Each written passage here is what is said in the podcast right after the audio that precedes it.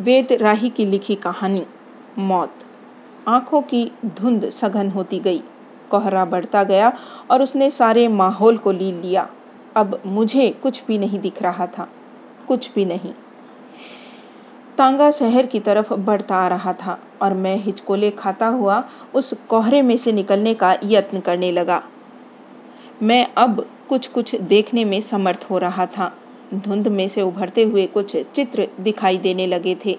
उन चित्रों में मुझे उस ज़िंदगी के नक्श दिख रहे थे, जो ज़िंदगी कांच की गुड़िया सी नाजुक थी, जो बच्चों की बातों सी मासूम थी।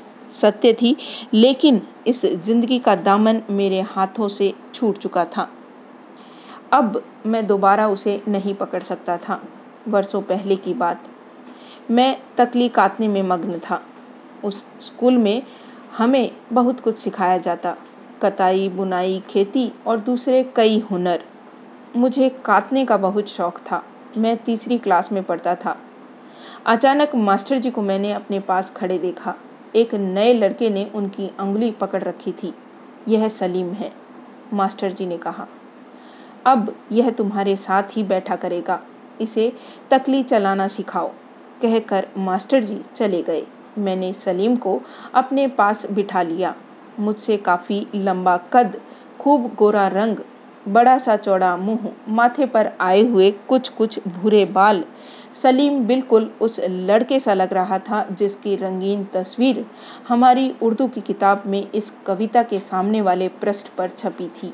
मैं हूँ एक अच्छा सा लड़का, रेशम का अच्छा सा लड़का। मैं उसे तकली चलाना सिखाने लगा। अचानक देखा तो उसकी नाक बह रही थी। अरे, अनायास ही मेरे मुँह से निकल गया। उसने झट से गाढ़ी सफ़ेद सी वह धारा सांस द्वारा ऊपर चढ़ा ली। मैं हंस पड़ा। वह झेप गया। मदन, सलीम की आवाज़ थी। मैं रुका। पीछे मुड़ कर देखा, सलीम भागता हुआ आ रहा था। चार पाँच लड़के उसके पीछे भागे आ रहे थे उसे पकड़ने के लिए। पास पहुँचते ही उसने मुझे बाह से पकड़ लिया। मुझे मारने को आ रहे हैं सब। मैं मॉनिटर था। लड़के मुझे देखकर ठहर गए।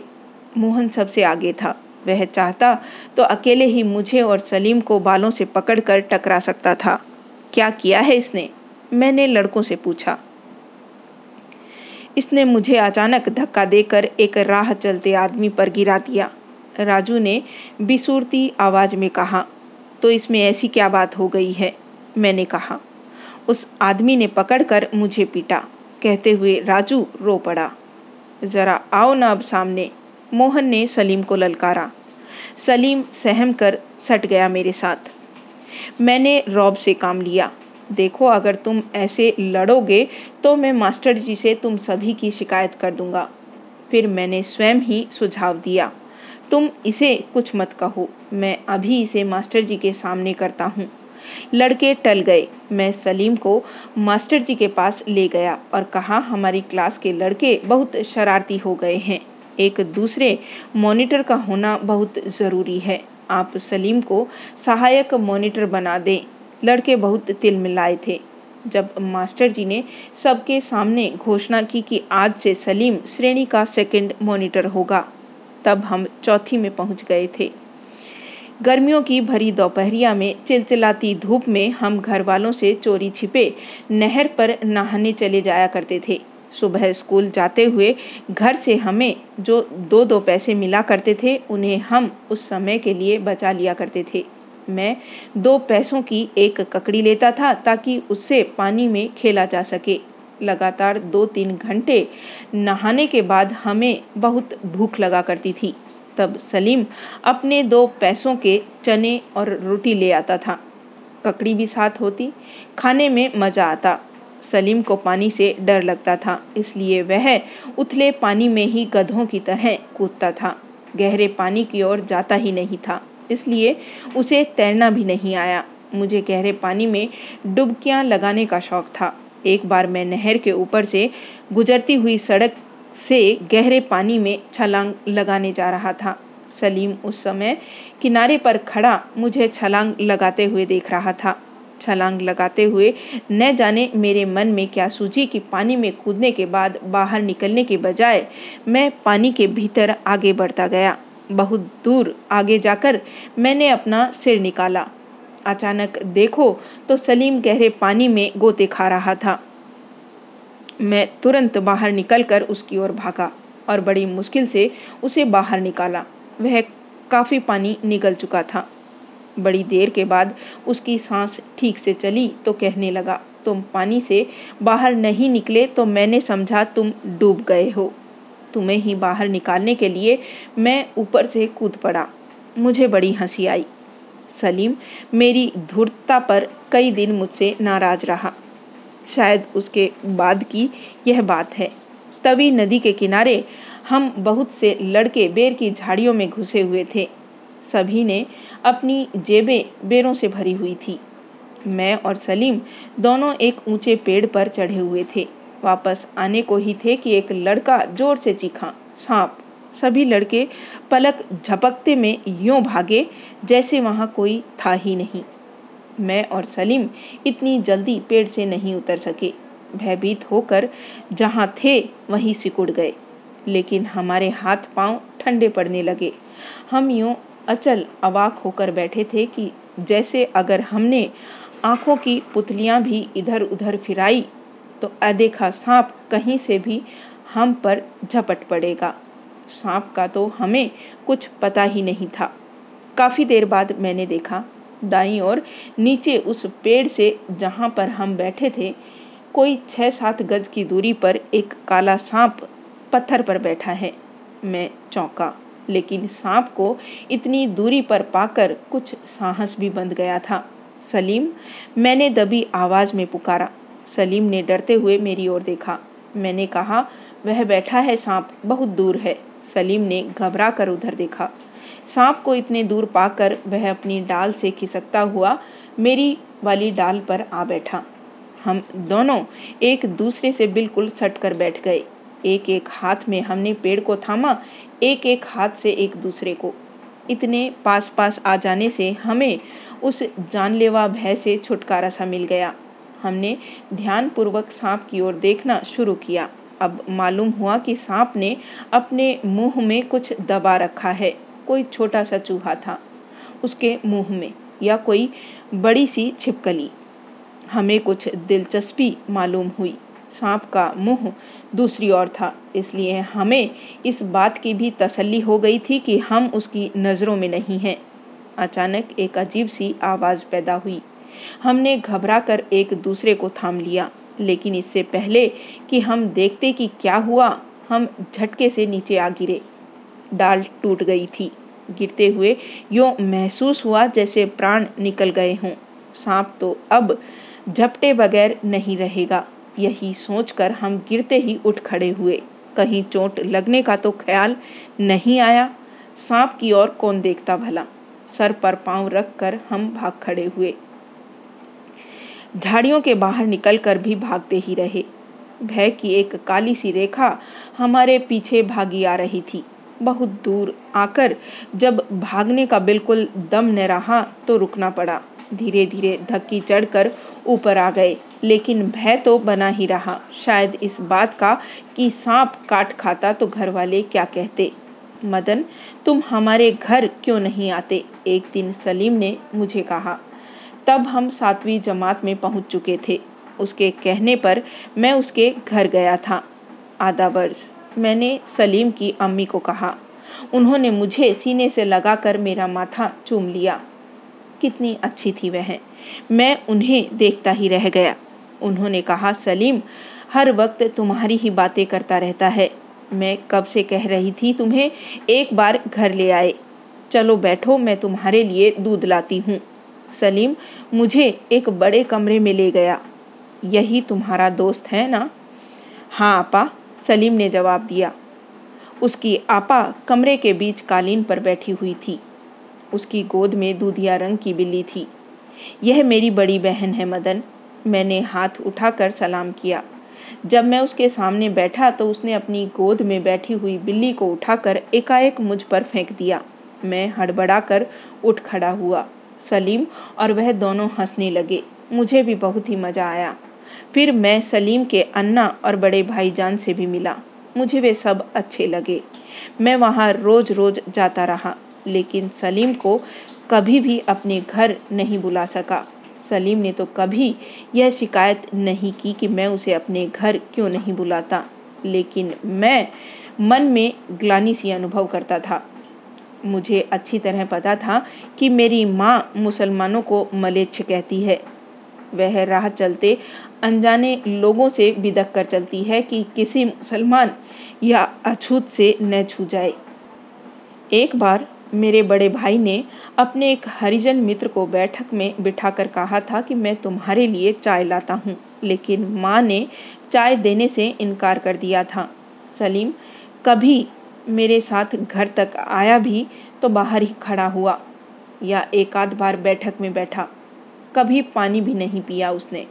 शायद मैंने कभी पूछा भी नहीं। मेरी यह व्यवस्था मेरे मन को कचोटती रहती थी। मदन, मेरे अब्बा मुझे मिलिट्री स्कूल में भर्ती करवा रहे हैं, सलीम ने बड़े उदास लहजे में कहा था। उसी दिन हमारी सातवीं का परिणाम निकला था। मैं और सलीम दोनों पास हो गए थे। मैंने कहा, मुझे तो हाई स्कूल में दाखिल लेना है। मैं भी यही चाहता था, लेकिन अब्बा मेरा नाम छावनी वाले मिलिट्री स्कूल में लिखवा आए हैं। हम उस दिन नहर के किनारे जाकर घंटों बातें करते रहे थे। दूसरे दिन वह छावनी में चला गया था। अब उसे वहीं रहना था। कुछ दिन बाद मैं उसके घर गया तो सलीम की अम्मी मुझे सीने से लगाकर रोने लगी। बेटा, सलीम तो अब दूर हो गया मुझसे। क्या तुम भी न आया करोगे? आया करूँगा, अम्मी जान, मैंने कहा। उस दिन मैंने उस घर में सभी को उदास पाया था। कुछ दिन मैं वहाँ जाता रहा। एक दिन जब वहाँ पहुँचा तो सलीम की अम्मी ने मेरे सर पर हाथ फेरते हुए कहा, बेटा, अब तुम यहाँ न आया करो। क्यों? मुझे बड़ा आश्चर्य हुआ उनकी बात सुनकर। अम्मी ने मुझे अपने और भी समीप लाते हुए कहा, बेटा, यह मुसलमानों का मोहल्ला है। यहाँ आना, अब तुम्हारे लिए खतरे से खाली नहीं। मैं चुप हो गया था। उसके बाद मैं फिर वहाँ नहीं गया। अब सचमुच ही शहर में दंगे फसाद शुरू हो गए थे। रोज एक दो हत्याएँ हो जाती थी। फिर वह दंगे फसाद बढ़ते ही चले गए। हालत दिनों दिन बिगड़ती ही चली गई। आग लगने की घटनाएँ भी होने लगी। तभी आज़ादी मिलने और पाकिस्तान बनने की घोषणा हो गई। हर तरफ़ एक आग सी लग गई। गुंडे लोगों की टोलियाँ, नंगी तलवारें और बंदूकें, पिस्तौलें लेकर यूँ घूमने लगी कि शरीफ आदमियों का अपने ही मोहल्लों में निकलना बंद हो गया। हर समय हु हा फड़कती हुई गोलियों की आवाज़ें सुनाई देने लगी। मुझे ख्याल आता तो केवल सलीम का। वह घर वालों से दूर था। क्या उसे अब्बा ने बुला लिया होगा? अम्मी कैसी हैं? आपा और भाई किस हालत में हैं? क्या वे पाकिस्तान जा पाए हैं? उस दिन मेरी हालत बहुत ही खराब रही। जब मैंने सुना कि पाकिस्तान में ले जाने के बहाने बहुत से मुसलमानों को ऐसी जगहों पर ले जाया गया है, जहाँ आसानी से उन्हें मारा जा सकता था। मेरी समझ में कुछ नहीं आ रहा था। मेरी घबराहट चाहे बहुत बढ़ी हुई थी, लेकिन मेरी कल्पना में ऐसा स्पष्ट दृश्य कोई नहीं उभरा था कि सलीम या उसके घर वालों में से किसी का भी कोई बाल बाका हुआ हो। तभी कबालियों ने जम्मू कश्मीर पर हमला कर दिया। लोग भागने लगे। मुझे मेरे घर वालों ने एक भागते हुए पड़ोसी के साथ अमृतसर भेज दिया। वहाँ मेरे नाना अपने भरे पूरे परिवार के साथ लाहौर में अपना सब कुछ लुटा कर आए थे।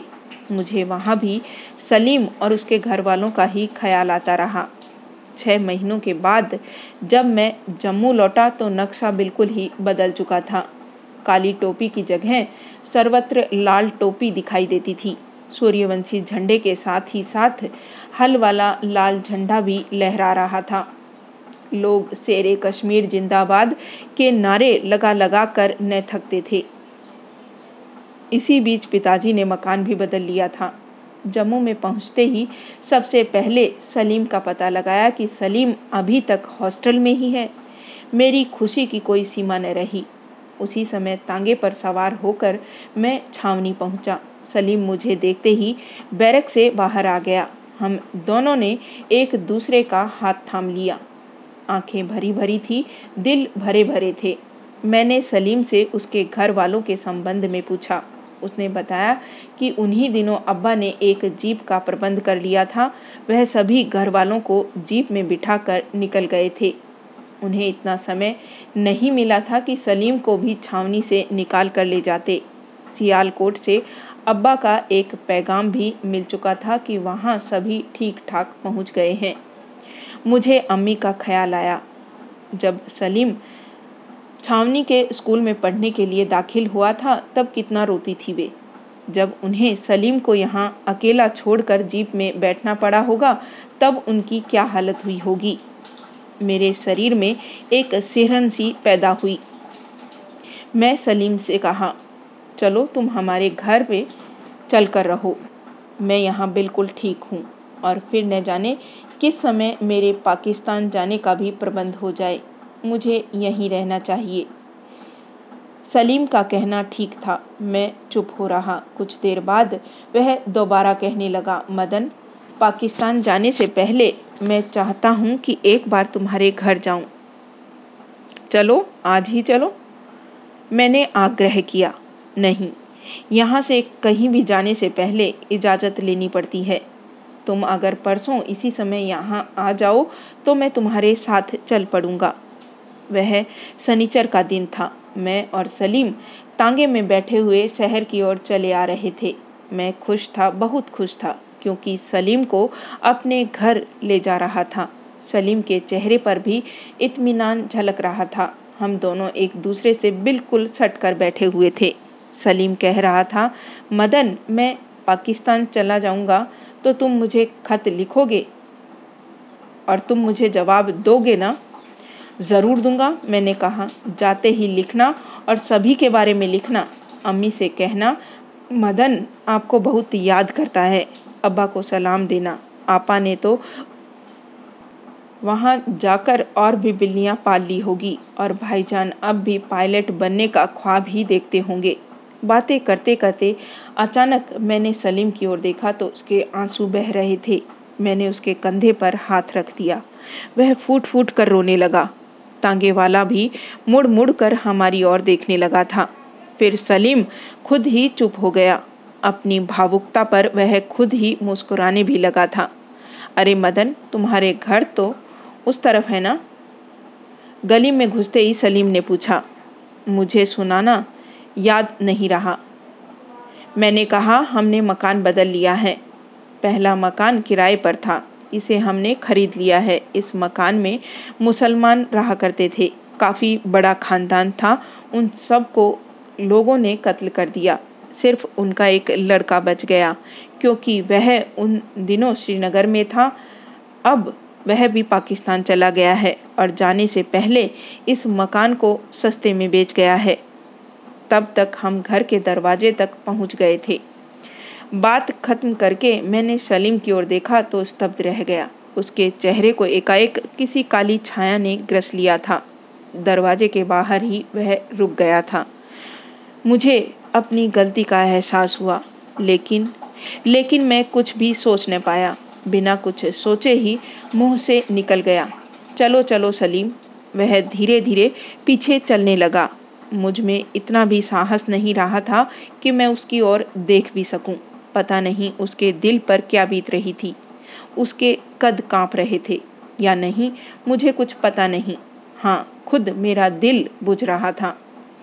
छाती पर एक बोझ सा पड़ गया था, दम घुट रहा था। अपने आप को मैं एक अपराधी सा महसूस कर रहा था, पता नहीं क्यों। मैं सलीम को ऊपर वाले कमरे में ले गया। माँ तो उस दिन गाँव गई हुई थी। उस और से निश्चिंत था। बहन को अपना विश्वास पात्र बना लिया था कि वह माँ को नहीं सुनाएगी कि मैंने सलीम को घर पर चाय पिलाई। उसने झटपट चाय बनाई। मैं दौड़कर बाज़ार से बहुत कुछ खाने को ले आया। मन में शायद यह भावना कि सलीम जब अपनी अम्मी को बताएगा कि मैंने मदन के घर जाकर चाय पी थी तो वह कितनी खुश होगी। लेकिन अब वह उत्साह नहीं रह गया था। मुझे खेद ही लग रहा था कि मैं अपने आप को धोखा दे रहा हूँ। चाय और खाने पीने की सब चीज़ें लेकर मैं ऊपर चला। शायद हवा से दरवाज़ा बंद हो गया था। मैंने दोनों हाथों में ट्रे उठाए हुए एक पाँव से दरवाजे को ज़ोर से धक्का दिया। सामने ही बैठा हुआ सलीम यों चौक पड़ा जैसे भूचाल आ गया हो। उसके चेहरे पर पसीना ही पसीना था। चाय का आधा आधा कप ही हम दोनों ने पिया। सलीम ने तो आधा भी न जाने कैसे पी लिया। खाने की चीज़ें सब वैसी ही वैसी रही। चलो, अब चले मदन, सलीम ने कहा। चलो, मैंने भी उठते हुए कहा। घर से बाहर निकलकर सलीम बड़ी तेज़ी से चलने लगा। सड़क पर आकर हम दोनों तांगे पर बैठ गए। छावनी तक पहुँचने में एक घंटा लगा, लेकिन उस एक घंटे में हम दोनों में से कोई भी कुछ न बोला। भयानक खामोशी थी जो दम घोटे जा रही थी। एक कोहरा था, जिसमें कुछ भी नज़र नहीं आ रहा था, जो दृष्टि पर छा गया था, जो दिल पर छा गया था। मैं जाता हूँ, तांगे में से उतरते हुए सलीम ने कहा। मैं तांगे में ही बैठा रहा, कुछ बोला भी नहीं। तांगे में से उतरकर सलीम ने मेरी ओर देखा। उसकी आँखों में आतंक की छाया मंडरा रही थी। कुछ देर वह मेरी तरफ़ देखता रहा और मैं उसकी ओर। मदन, जैसे उसकी आवाज़ बड़ी दूर से सुनाई दी मुझे, मैं भी तांगे से नीचे उतर आया। उसने मेरी बाह पकड़कर विचित्र, आतंकित स्वर में कहा, मदन, क्या तुम मुझे कत्ल कर सकते हो? मैं बुत सा बना वैसे ही खड़ा रहा। तब वह चिल्लाया, नहीं नहीं मदन, तुम मुझे कत्ल नहीं चिल्लाता हुआ वह हॉस्टल की ओर भागने लगा। वह हॉस्टल में चला गया और मैं, विमूढ़ सा कितनी ही देर वहाँ खड़ा रहा। मुझे कुछ भी सूझ नहीं रहा था कि यह क्या हो गया।